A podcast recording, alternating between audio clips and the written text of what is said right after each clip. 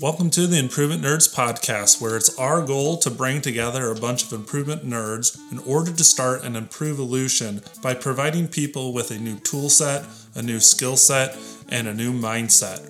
We're grateful that you're spending time with us today. If you enjoy what you hear, please follow our podcast and subscribe because there's sure to be good content that occurs in these conversations as we nerd out.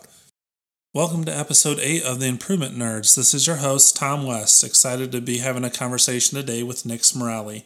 Nick Smarrelli is the CEO of GadellNet. He's been with that organization for 10 years. During his tenure, him and his leadership team, along with founder Joe Gadell, have grown that organization and led it to achieve great milestones. Over the last seven years, it has been identified by Inc. 5000 as one of the fastest growing companies. It's also one of the top places to work in Indianapolis. It's also among the top 50 management services companies in the country. Nick and his team are on a roller coaster, to say the least. To support this growth, Nick focuses in on his culture and tries to instill in them important values that will help them to achieve results and to leave a lasting impact through their work. Outside of his role as the CEO, Nick stays busy with endurance sports. He's a multi time Ironman finisher. Currently, he's training for an ultra. He's done a handful of distances over the marathon distance. Uh, recently, was focusing on a 100K race, which has been postponed due to the COVID 19. However, he's not wavering on that commitment. Nick continues to train hard and push himself to the limits. He's recently climbed Mount Kilimanjaro and in all of his free time, he started a podcast called Zero Excuses. Nick's a very busy person, to say the least, which is why I'm grateful that he's decided to swing by today and share his experience with us and to share his story. This is something that Nick regularly does. You can find Nick being very active on LinkedIn. He talks a lot about corporate social responsibility and does a lot of public speaking. His message is a critical one, and I'm glad that he's stopping by to share it with us today. All right, improvement nerds. I'm here with a special guest. Uh, Nick Smarrelli will be joining us, and we're going to be nerding out together. So I'll bring him on in one second. But I do want to tell a quick story uh, about Nick and I's past and how our families got to know each other.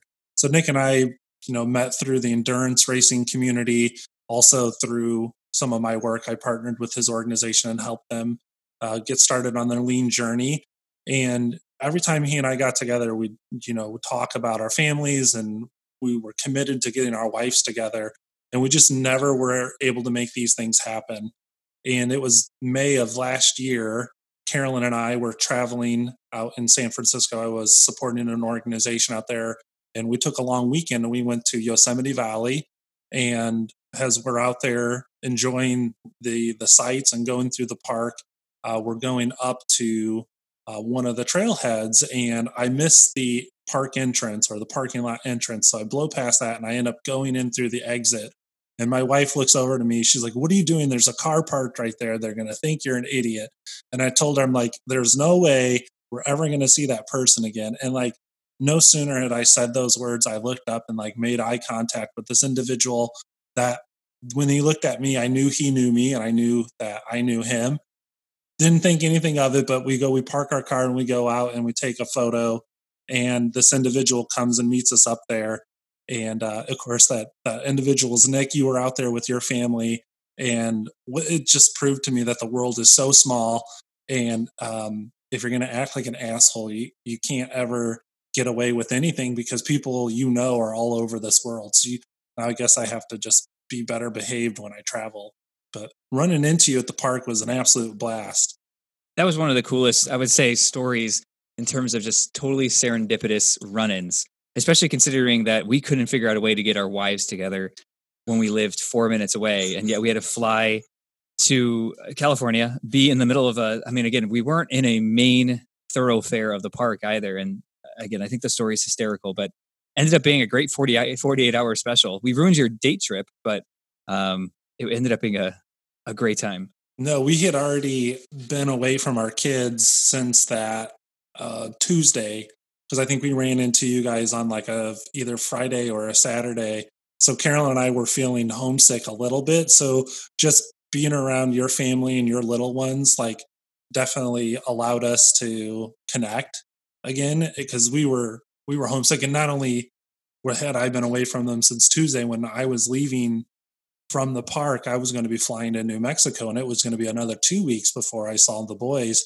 So just being out there with your family was an absolute blast. I I'm glad that we ran into each other and like you know the girls eh, as we predicted they hit it off. It was like you and I didn't even exist after they met each other. And that was the best part is just kind of seeing again, I like when you predict these relationships and you think, oh, this is going to be great. And then they actually kind of manifest into to something fantastic. So, um, and now the kids are friends and the, obviously the wives are friends and even our families are closer together. So, um, just kind of a neat, a neat origin story about kind of how kind of two, just two paths kind of cross and, and make some fun things happen.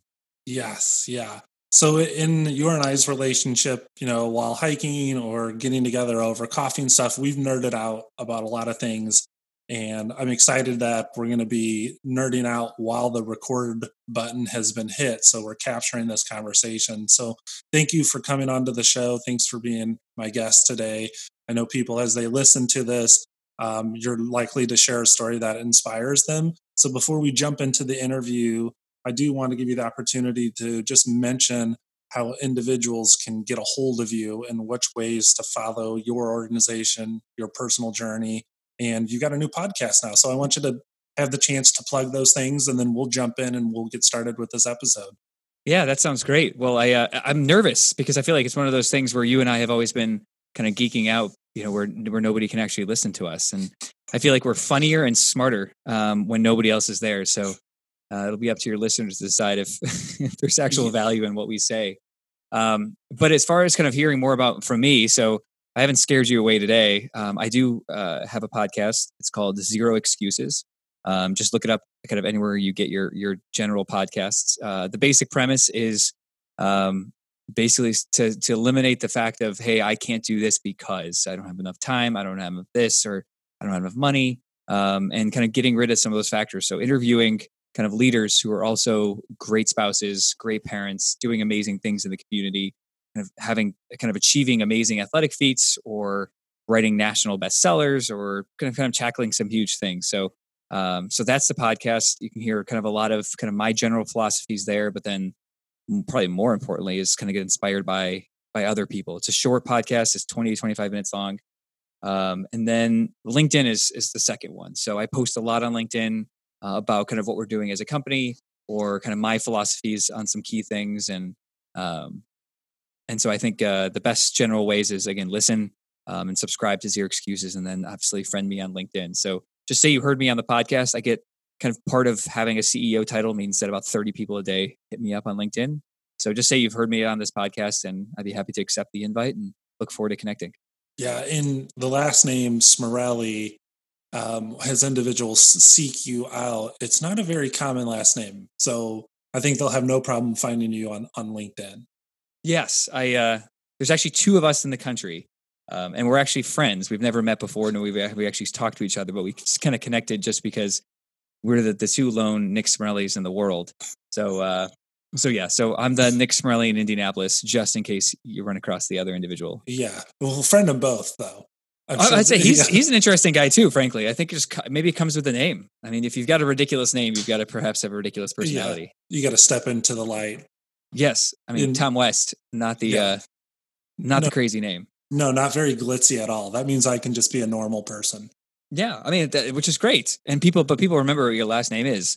People get so much anxiety saying mine. I feel like I just get passed up on things because I'm just never going to pronounce that one. Yeah, it's just Nick ass for sure. Yeah.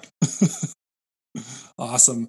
Well, uh, I've I've enjoyed your guys' podcast episodes. I love watching your posts and comments on LinkedIn. I love seeing the organization that you're a part of grow and be recognized. A lot of your activity on LinkedIn is about GadellNet and the amazing things you guys are doing.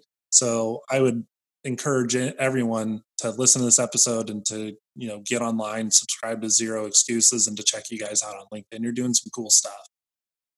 Thanks, Tom. Cool. So Uh, and and it's, I'm sure all those things are keeping you busy. So for you to carve out some time and hang out with me, I'm very grateful. Um, so I'm going to try to make good use of that time, and I'm going to start us off with our first question. So Nick, what is the thing that nerds you out the most? See, the problem is, I, I when you mentioned this question would be the kind of the lead, I was like, there's so many things I get I get kind of geeked out about, but I would say probably the primary one is um, I think building a, a value driven company culture. Um, I feel like that is as nerdy as you could possibly get. That this is what gets me out of bed every day. But but for me, it's kind of creating a place where where people kind of have a, a really strong purpose, love to come to work most days, and kind of feel a sense of achievement when they leave the office at the end of the day. So I would say that that's probably the thing that I, I find the most valuable, and I find myself veering towards articles or uh, conversations, or just in general, kind of find myself uh, following that direction. Yeah, and I think uh, a lot of individuals are becoming more curious about this idea of either purpose-driven or value-driven uh, organizations. So I think I'm probably citing this wrong, but maybe about two years ago, I was at a conference and they were talking about the importance of culture. And a lot of individuals, because I come from a finance background, really see culture as soft and uh, hard to quantify, and definitely even more hard to assign dollars to in the form of monetary value.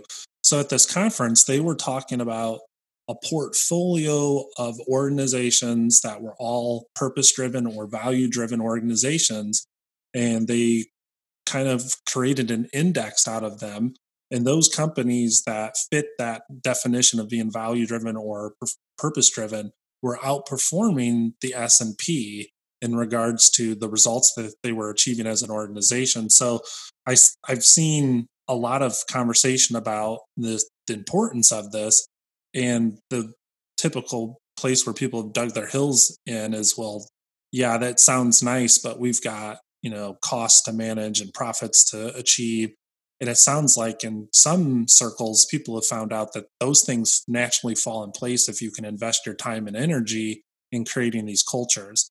So i'm excited to be having this conversation because i think it's very timely as uh, right now a lot of people are displaced and needing a touchstone because there's a lot of anxiety right now and uncertainty and culture is one of those things that really creates stability for people. So as we continue our conversation, I want to dive in a little bit on that. How do you continue to drive culture when people are remote? But that's going to be a question I put kind of in the back of our mind, and we'll get there.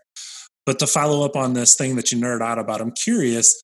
You know, how how did this come to be for you? Why is it important to you as an individual? And you know, uh, how how did you become awakened to that?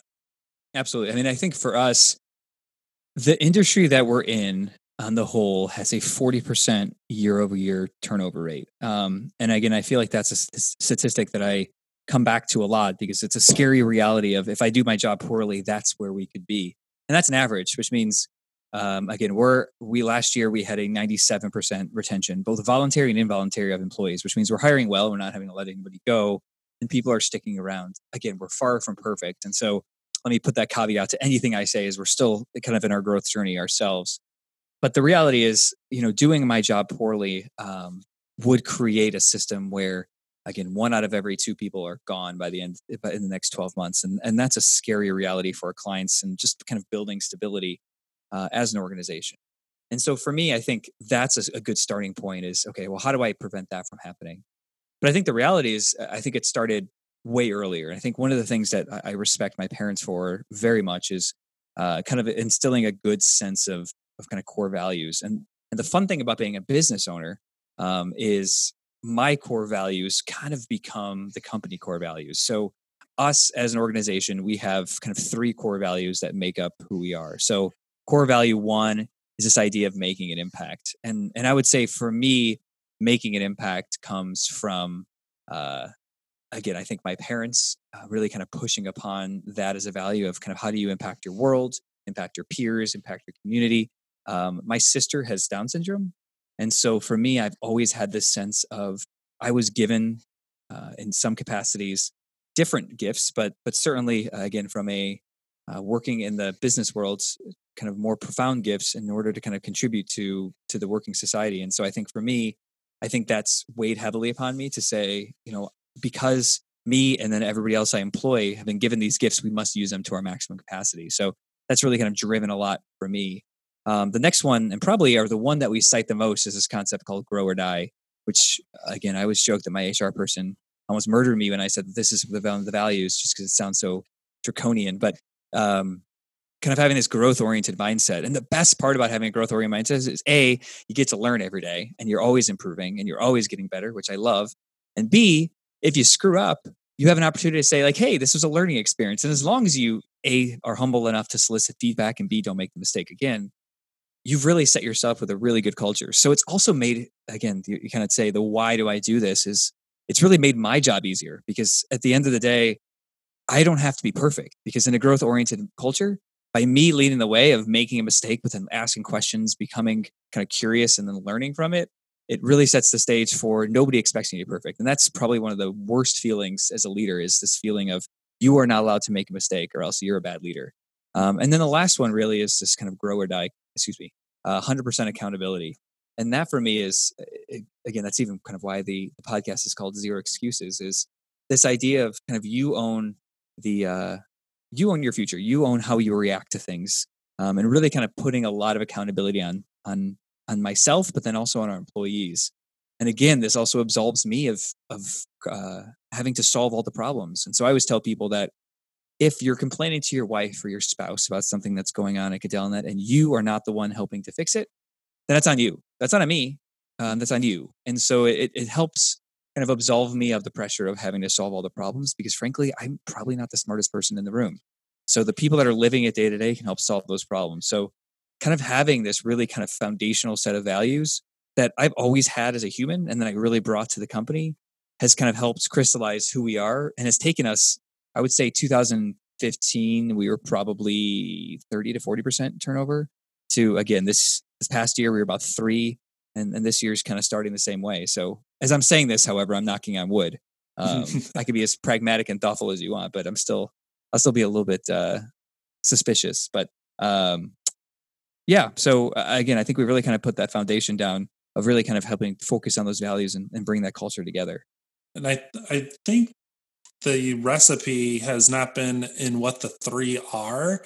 It's more what they're about and these are very personal human behaviors. You see a lot of organizations when they create their values, they come up with important words, but those words are more like um, nouns and not really actionable, and they're hard to embody in the way you behave or the the mantra in which you carry yourself in. So, in regards to the three that you guys have, they're all very action oriented and it's very clear how individuals can live these things out and and they have a role model in their leader that lives these things every day and i think that's another piece of values is when an organization you know sets out and defines them whether through brainstorming or facilitated exercise or something they put pen to paper you know it's not really something that any one person innately um, has, but it's a collection of things. Therefore, every leader then has to grow themselves to to fit into all of them. And sometimes you'll see like seven or eight values exist within an organization, and that's really hard for any one leader to be effective in communicating, to be effective in role modeling, even creates challenging challenges in that person understanding what those things are you guys kept them really concentrated. It's these three things, and here's the behaviors that are important to us. And because they originated from one person who obviously vetted these with other individuals just to kind of gut check them, but it wasn't this deliberation, this ongoing exercise where the values got so diluted that not any one person understood what they meant. You went with what you had and you just found a way to make them stronger. I think that's created great results for you guys. What do you have you seen that? I know you speak a lot at organizations about the results you guys are getting. And as you come into those organizations, do you ever see that maybe the values they have are poorly defined, or maybe they're defined well, but they're not really executed in the in the daily activities of that organization? Oh, there's no question. I mean, I feel I feel like again, I feel like this is perhaps a classic kind of business case study, but you, you always look at the the values of of Enron, where it was just like it was it was integrity, it was teamwork, it was and you were just like it was the least honest company out there. And so I think the reality is what I found is, and again, we've got them on our wall um, in both of the offices. So don't get me wrong, it's we we have it up there, but the reality is kind of integrating that into the fabric of everything you do. So for us, the big hurdle was here are our values, and then having to make the insanely hard kind of emotional decision for having to remove individuals in the organization that didn't align with those values. I mean, that was the first thing that we did, and that was five or six years ago. So I'm thankful that that's kind of a distant memory, but really finding those that just don't believe in it, and then finding and hiring to those. So again, even our questions in an interview process, they're literally ranked of the make an impact question, the hundred percent accountability questions, and the grow or die questions. Like so from there, our performance reviews have the words. Any program that we roll out uses those words. I can't imagine having a fourth or a fifth or a seventh, as you mentioned. Mm-hmm. Um, it's just too hard. And I, I, think it's it's amazing to me as a leader is I think I've said our values 150,000 times today. And I probably said them a third as much as I probably should have. Is kind of having too many things, it just distills the message out that it doesn't mean anything. So mm-hmm. I think truly integrating it to every piece. So I, there's not a letter that I send I send out a weekly, give or take, uh, letter to my team. There's not a program they put in place. There's not a reward that goes out that doesn't tie back to that. Mm-hmm. We even have like a peers recognition thing, and the only way you can send that is if you tie it back to a value. So creating this true, you know, we talk about as a common vocabulary, but really kind of tra- creating this true font common vocabulary means that it's in the forefront of everything that we do. Um, so it's not just these trite things that we said, oh, we've created, we made them, and you know, the executive came up with these, um, you know, five different values. No, they live it. Um, mm-hmm. And it's easy for us to make decisions from it, and it's easy to identify those that don't believe in it. And and I think that's that's incredibly important that they're specific enough that you can say you are not somebody who lives a growth mindset. You are not humble. You are not willing to take feedback. When you do take feedback, you take it personally. Like that's not somebody who believes in what we believe. And we make sure to try to weed those people out, but we help coach them and, and really kind of help get them to understand who we are. But like I said, there's not a meeting that goes by that I don't at least say each of the values at least once. Yeah, that that reinforcement and the the dialogue are important so that they uh, stay top of mind. You know, has or as individuals come into the organization, sure you've got an orientation period and they're learning the culture, but I've seen a lot of people overemphasize there and fail to repeat it after that 90 day period has happened. Like a lot of focus on values and we're this.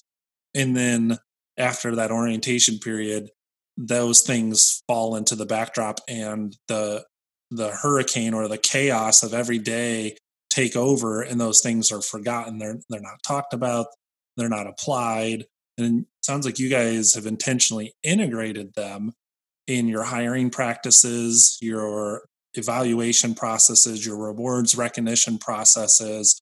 And I'm sure that took you time to get there. Um, but that's a great example of what good values look like. It's not just printed and put on the wall, but they're used to, you know, facilitate decision making. They're the compass of the organization. They're used to make decisions about who joins your team. And that's a good thing because you're setting that person up for success.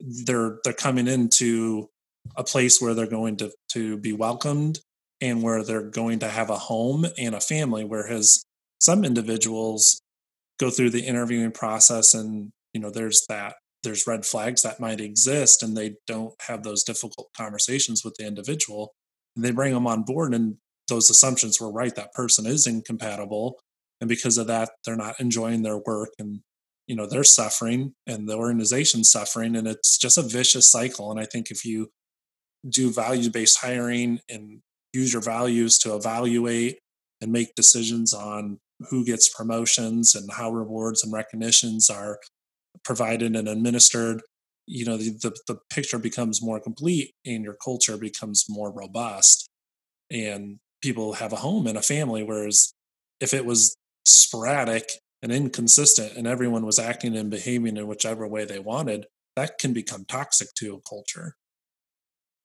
There's no question. And I think, um, and I think if they see dissonance, and they being employees, where I'm out there saying and trumpeting X value, and then I either allow employees to act in complete kind of completely opposite to that value, or even worse, if I act completely opposite to that value, you've lost all substance. I mean, mm-hmm. at which point it's it's it's non-substantive, and, and I think at that point it's you've now went from hey i want to create these great values to i'm now actually probably in a worse position than i was even before you created some substance mm-hmm. and i do think that there's and again I, I, use this example it's i feel like it's becoming less relevant but it, it stands for right now is i used to do crossfit a ton and if you go to a crossfit gym in indianapolis you go to a crossfit gym in new york city you go to a crossfit gym in shanghai china they're speaking the same language they're talking about the same things they're probably eating paleo they're using the same equipment. They're, they're they've got the same stuff, and I think that that is so important with creating a strong value based company culture. Is again, my team they talk very much the same way. They have the same values. They're similar in again. I always try to distinguish company values versus personal values. How they choose to apply them, man, it's completely different. I love it. I love how people come in with you know mm-hmm. totally different life experiences, but at the end of the day, they're in there to to kind of be a part of an organization that has been so well defined that they feel comfort. I think having any of that mm-hmm. ambiguity really takes people away from being comfortable. But it's why, again, to the CrossFit analogy is, you know, if I'm sitting in Shanghai and they put a workout on the, the wall, I could do the workout and I wouldn't have to speak the same language. But I just mm-hmm. know because there's a, there's a similar sense of values across uh, anybody who is doing that sport. And that's the feeling that I want to produce. You go to either branch offices or you kind of talk to any of the new employees or people that have been around for 10 years is everyone's kind of speaking and doing the same thing with that value as a back end. And I think that creates stability and standards. And a lot of people have a negative type response when we use the word standardized. But if you don't have a process or a standard to start from, it's really, really hard to improve and even more difficult to innovate. So if you don't know what your processes are and what the expectations are or the standards are how are you ever going to grow from there so defining these for your employees puts them in a position to where they're not guessing they're not responding to variation and they're not spending a lot of their time being confused but they know clearly what the expectations are and they then are in a position to where they can not just meet those expectations but they can exceed them and then on the opposite side of that, your customers are getting reliability is they have consistency in regards to the serv- level of service they're getting from your organization. I know that's another award I had seen GadellNet be bestowed recently was customer satisfaction results were very high and your customers were recommending you. And I think the fact that you're giving them such consistent service and great service in some ways they're growing your business for you. They're telling their peers and the circles that they are going within that you guys are are great and that you should be top of the list in in regards to um, you know a service organization that those other people partner with. So are you are you seeing a lot of positive word of mouth in your employees? One helping to recruit new employees and uh, customers referring for you, basically doing your lead generation? Um, I mean, honestly, again, you talk about kind of why do I do I do what I do? Um, you know, again, it, it's not all just unicorns and rainbows. There is really kind of tangible, um, kind of, I would say, metrics that have come in place that that we can kind of track as well. So you mentioned um, employee refer- references. Mm-hmm. think the number it's in the lower 60s and i don't want to quote it specifically but it's in the lower 60s of number of new employees that have come on board as a reference of an existing employee which is huge for us. I mean, obviously, again, we're in a very tight job market and it's hard to find great people. And so the fact that A, we're finding people and B, we're having people come in with other friends that they know, mm-hmm. which means that they're building social circles within the organization. It's just, it's just a win all around. So we track that pretty heavily. Um, and then the second one is our clients. I think the number is about the same. I think it's a little bit lower. It's in the it's in the 50s in terms of number of signed clients that came as a reference from our own. So again, it does pay dividends and where I, mean, there's very few things that I get super excited about. And as much as if a client creates an email reference that somehow makes it to my inbox and they use the words make an impact, responsibility, or growth, in there, like into their email, I know I've done something right. Like it has now transcended just this is kind of our company culture to our clients are feeling it so well that they are sharing us and they're using some of our vocabulary to to share with others. And it's just like there's a sense of pride that this has become again instead of just this nebulous dream concept into something really tangible that people are seeing. And I, I feel like that that's again that's why I wake up every morning and, and come to work. Yeah, it's almost like the multiplier effect of you know it started has an idea with within your head values that you grew up by that you used to uh, make an impact and to drive and, and achieve according to um, accountability and there was no excuses there so you know in regards to you as an individual it resonated and then you had a, circle that uh, of individuals that surrounded you and you mentioned them to to those individuals and they helped sharpen those things. In some ways they adopted it for themselves. And then that just kind of created somewhat of this growth curve of these ideas create value for me value for teams values for my organization. And now these values are going outside of the four walls of GadellNet and they're impacting our our partners and the people that we um, provide service to and to the community members in the areas in which we conduct business. And that, that has got to feel great to see that impact. That's even harder to quantify. And I think it's more the anecdotal stories that you see of people including them in their emails or maybe applying them in their households of in the way that they parent or the way that they challenge themselves personally or professionally and those things you may never see, but without a doubt, they're happening. Absolutely. Yeah. And I think, yeah, I don't even, I don't even think we have to ask the, the, the other question of how does this idea intersect with improvement? Because that was just a lot of examples of how being values driven can help you as an individual help teams and organizations and communities have an accelerant to uh, you know use in, in order to grow and get better and improve. And those things are playing out over and over again as a result of you having the bravery to put these things out in the universe to start with. And there's a lot of people who have just as good of ideas that are afraid to share them because they're not open to what may happen once they speak them and put them out there and, and with your personality you were one of those individuals i know who's like I'm just going to see what happens. Like I know I'm far from perfect, but I think this could be cool. And let's just see what happens by taking this next step. And then that leads to the next step and the next step. So for the people listening in, I would encourage them to just, you know, embrace their ideas and uh, share them. And as you share those things, I think you'll find that individuals that sharpen those ideas will find their way to you. They don't have to be completely compatible with them. And I'm not saying you know just clone you and that becomes the five people you're always around but share your ideas and those people who believe in those ideas too and can complement those ideas will start to surround you have you sensed that like your circle of friends and the your um, connections have started to you know respond to your ideas and contribute to your ideas and just help you become better again i think in part perhaps because I've found people that challenge me. Um, I always I always joke that I'm, i need to find new friends um, because at any point there is always somebody who's doing something faster, better, bigger than I am. Whether it's running a company better than I do, or running a race better than I do, or more active in their kids' lives and doing these amazing things with them. It's just I'm perpetually surrounding myself with people that are just a modicum better than, than me. Um, and I think that's again, I would say I would argue that that's a reason for some of my success. I've I've hung out with successful people. And to your point around a clone, a the world does not need any more no. any more of me. Um, is is surrounding yourself again. You you find these people with similar values. Again, my friends or the or my executive team.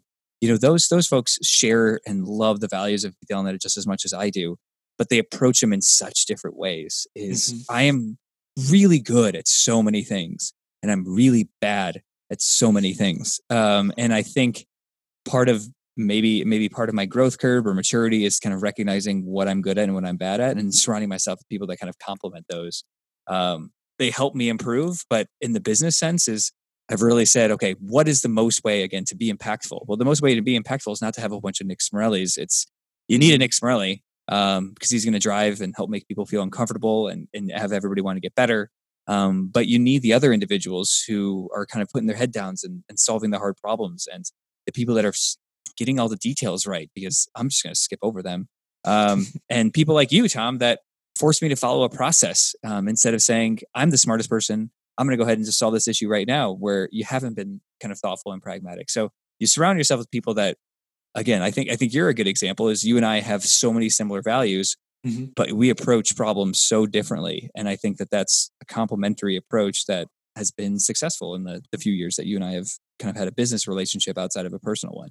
Yeah, and I, I I've seen since I started my own company and putting so I, I was less outspoken and I have a lot of introversion tendencies. So to put my ideas out in the universe was completely terrifying. I know some people it's pretty easy and sometimes they do too much of it. And then there's other people that have found the right balance and they do it in a way that's very healthy. And then you have other individuals on the other side of the spectrum that would never share an idea even if it was a, an idea that would change the world, they were too shy or too afraid or um, had stories that they'd made up in their head that prevented them from putting it out in the universe.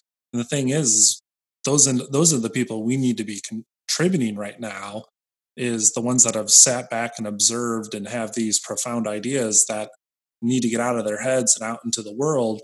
And I think if those things happened, you know, smaller circles would form, those circles would become bigger, and ideas would start to grow. And that's how I think GadellNet has been successful is it's not any one individual that is causing your guys' success, but it's the whole team contributing according to their strengths that allow them to go from ideas to action and action to results. And it's great to watch.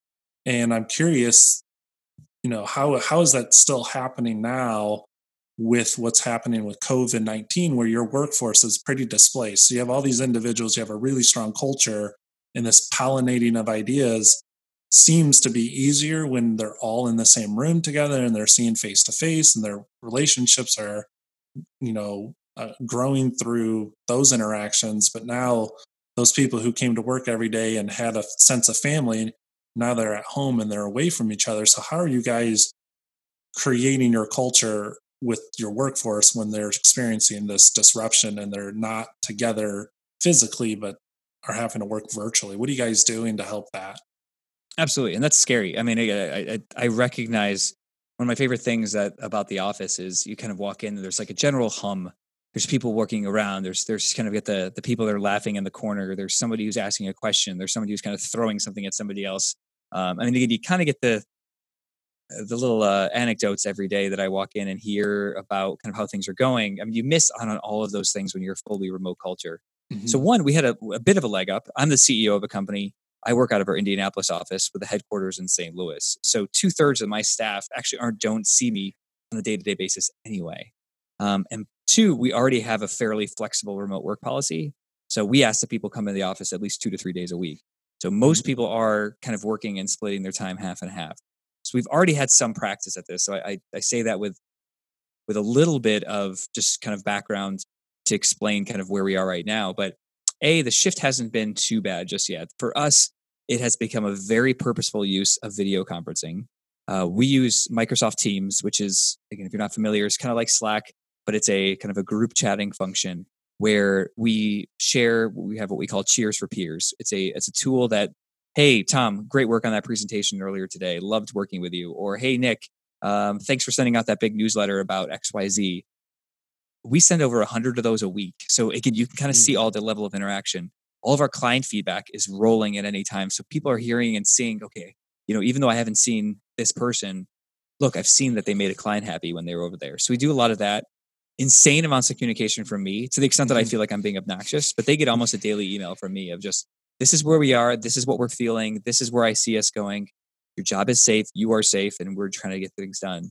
Yeah, um, that And level of scary. transparency yeah that level of transparency is necessary right now Oh, because gosh, yes. because we were talking about that the spectrum of the way people feel safe to share their ideas that right now with moving to virtual um you know those individuals who are often quiet and sitting on the sidelines that i think potentially they're going they can become more quiet because i think they get their bravery by being around other people and seeing those people take risk and they're like okay i've seen this happen enough that i know that one person has shared ideas and they weren't fired because of it and no one laughed at them. So they start to get courage because confidence is displayed by one person and the the people around them just see that and they start to grow individually to say you know i, I think i'm going to put myself out there too. But as you move to a virtual work environment it's harder to see people's um, risk taking or excitement or emotions so it sounds like as you guys are doing reward and recognition and your communication, you're not just sharing facts, but you're sharing stories and pictures and trying to use video as much as possible so that people can still see one another. 'Cause I think that's an important part of staying connected right now is that the pictures and the images and um, just the stories right now are, are going to help people stay connected to each other. Just a question. We, I mean, we're we're I think next week we're doing a virtual happy hour um, where everyone's going to hop online. I think there's going to be like two or three sub happy hours where people can kind of fall into different groups. I think there's going to be like a selfie contest. There's going to be a you know dress like your dog. I mean, we're just trying to do fun ways to engage.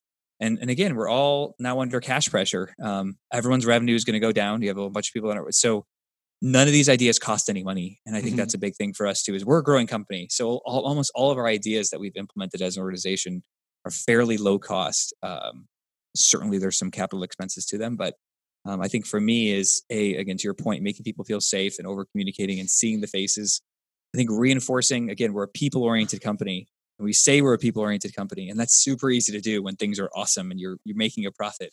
Um, but I don't anticipate making a profit for the next few months. And so for us is how do we take care of people during those times? That's the time that says I have strong values or I have weak values and they go to the wayside when things get tough. And I, I think you're going to learn a lot about which companies thrive and succeed. And I think, um, again, I, I do believe growth comes from being outside your comfort zone. And speaking for myself, um, I am outside my comfort zone right now. And I, Mhm. I've shared that with the group that this is not comfortable for me either but I'm also strong enough to lead the organization and to make them feel confident. So finding the happy medium of of confidence and humility is interesting in a time of global pandemic. Yes.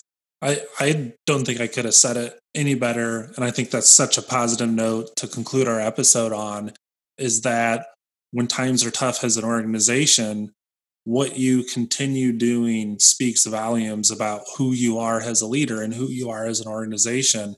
And a lot of organizations are experiencing disruption and stress and have financial concerns. And in those situations, they are withholding investments in training or in culture or in communication. And that sends a bad message to organizations. Whereas those who, like, no, this is who we are and we're unwavering on these things and we're doubling down in these areas, it communicates very clearly to the workforce is that we're we're going to come out of this side better of this thing better than we went into it because we're not going to be um, we're not going to sacrifice the things that created success for us. We're staying true to our values. We're staying true to our purpose. And those things on the other side of this is going to create success that we can't even describe right now. So the way that you guys are preparing for enduring this this period is you know touching those values every day and i think that on the other side of this those values are going to be what differentiates you um, once this all settles so i'm just impressed with you as a leader i always love nerding out with you and you know i can't wait to just just sit back and watch GadellNet continue to grow and redefine what it means to be an organization that makes an impact Well, thanks. Well, I appreciate. I always appreciate the support, and like I said, it's always good to have somebody who sees the world slightly differently. Um, again, I credit, like I said, people like you for for helping me do my job better. So, thanks for uh, thanks for making the time to, to spend with me today. yes thank you